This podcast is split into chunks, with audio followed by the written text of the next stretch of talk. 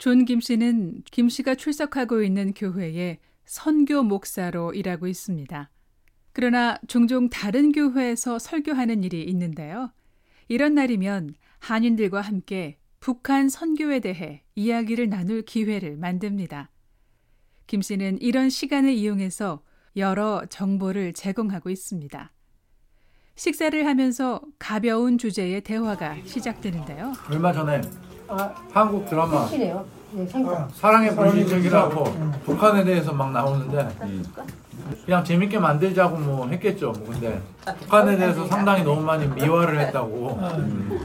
현빈이 나오는 거죠? 네, 근데 그걸 다 제대로 믿으면 안 되는데. 그럼요.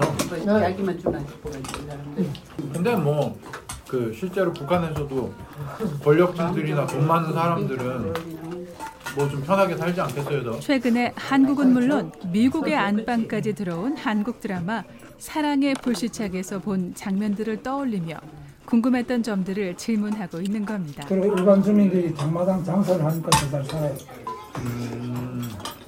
저기 미국 달러도 받고 그런다면서요. 네, 장마당이 유행이 달러가 기본이에요. 아, 네, 그다음에 중국 돈. 이 달러 100불을 손에 이렇게 보이면 뒤로 자빠진다. 아. 소리가 백불이면 큰 돈이니까 큰 있어요. 돈이죠. 돈이죠. 어, 2000년도까지는 100불이면 1년 먹고 살았어요. 와 그래요? 잘 먹지는 않는데 굶지라고. 식사를 마친 후부터는 본격적인 주제를 놓고 대화가 이어집니다. 그 미주에 있는 그 탈북자의 형황이 어떤 것인지 좀 얘기 좀 해줬으면 좋겠어요. 아, 지금 북한 성계 뭐 전반적으로 제가 뭐 이렇게 다 알아서 뭐 말씀드리는 게 아니고 지금 북한 성계에 지금 우리가 그동안에 김 씨는. 민감한 내용을 피하는 선에서 한인들에게 미국 내 탈북민 사회 그리고 러시아와 중국에 있는 탈북민에 대한 선교 상황과 목표 등을 나눴습니다.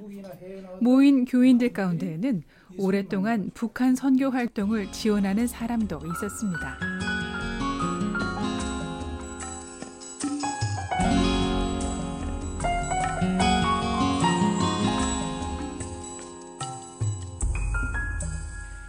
가족들의 생계를 위해 러시아의 벌목장으로 떠나게 된 길. 그 길로 북한의 가족과 헤어지는 아픔을 겪었지만 새로운 가정을 꾸리고 지금은 북한 선교라는 더 길고 큰 목표를 둔 선교사로서 살아가고 있는 존 김 씨. 김 씨의 올해 계획을 들어봤습니다.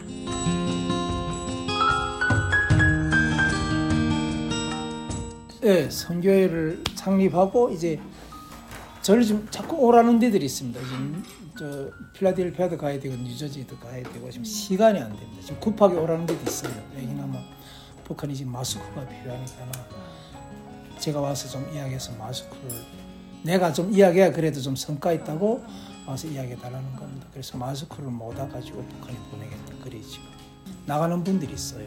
현재 코로나 바이러스로 계획이 좀 늦춰졌지만 이 상황이 진정되는 대로 추진할 생각입니다. 이렇게 올해는 지금 이 선교회를 창립하고 선교회가 나갈 활동 계획을 이제 맞춰서 더 세워갈 그런 계획들이 탈북 청년들을 인도해야 될 일도 있고 그러나 한국에도 있습니다. 탈북자들 많이 연결돼 있어요. 미주도 다 연결돼 있고 뭐 그렇다 해서 다는 아니지만 네. 그래서 기도하고 있는 분들도 그 영천천 명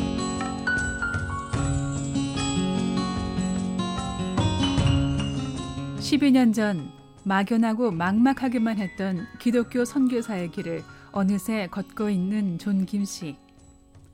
그 길의 종착역은 어쩌면 러시아 땅이 될 것 같다고 말합니다. 기독교인으로서 자신이 다시 태어난 곳이기 때문입니다. 근데 지금 저한테 어느 구석에 그런 마음이 있어요.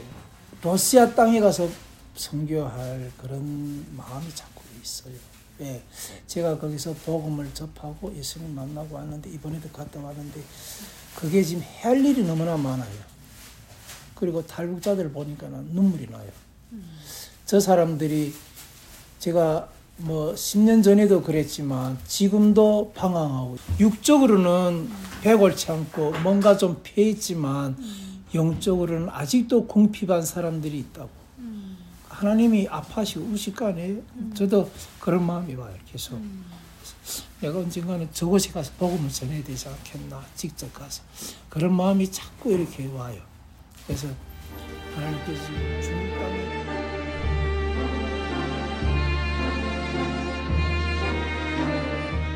김 씨의 눈에 어느새 눈물이 차올랐습니다.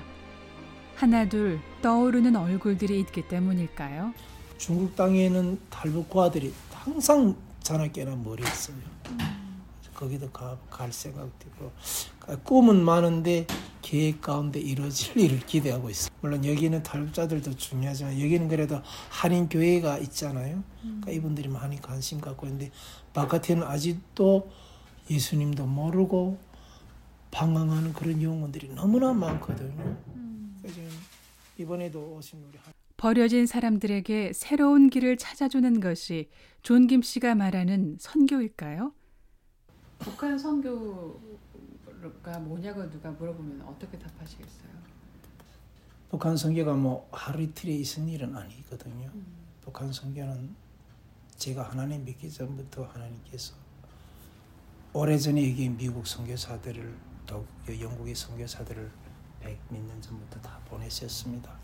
근데 이것이 북한 선교가 지금 많은 믿음의 사람들이 정말 하나님 일에 헌신해서 선교사로 지금 나가 계시거든요. 북한이 복음화되는 것이 우리가 열방을 하나님께서 우리 민족에 주실 첫 길을 여는 그 길이라고 봅니다.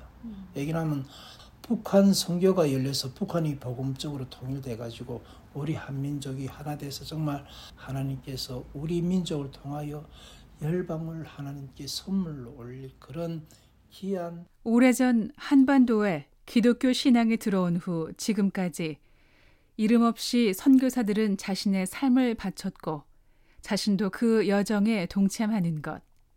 그리고 북한과 한국이 기독교 신앙으로 하나가 되는 통일을 이루도록 하는 것은 한반도에 국한된 문제가 아니라고 김 씨는 말합니다.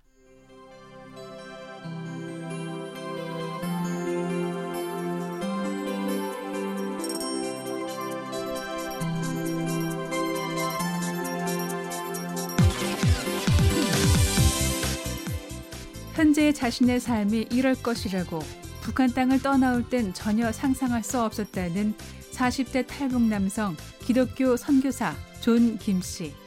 미국이란 나라에 제대로 정착하지 못했다면 선교사로서의 지금의 삶도 없었을 거라고 말합니다. 김 씨는 새로운 삶에 도전하는 탈북민들에게 이렇게 조언합니다. 탈북자들이 이게 오면 사실 방황 많이 합니다. 어디서부터 시작해야 할지 잘 몰라요. 이 사람들이 여기 갔다 저기 갔다 합니다. 또 그럴 수밖에 없는 게 이분들이 그저 오질 않았고 다 선교 단체를 통해서 왔어요.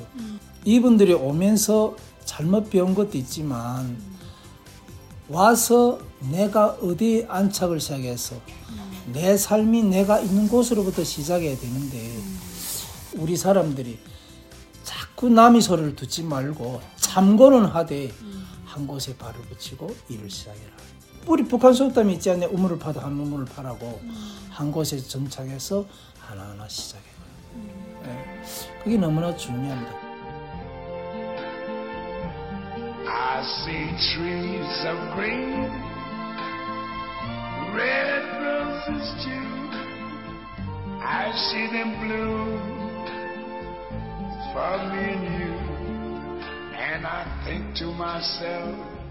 모습이 다른 만큼 누구나 다른 길을 걸어가지만 갈팡질팡하지 않게 되는 길이라고 김 씨는 말합니다.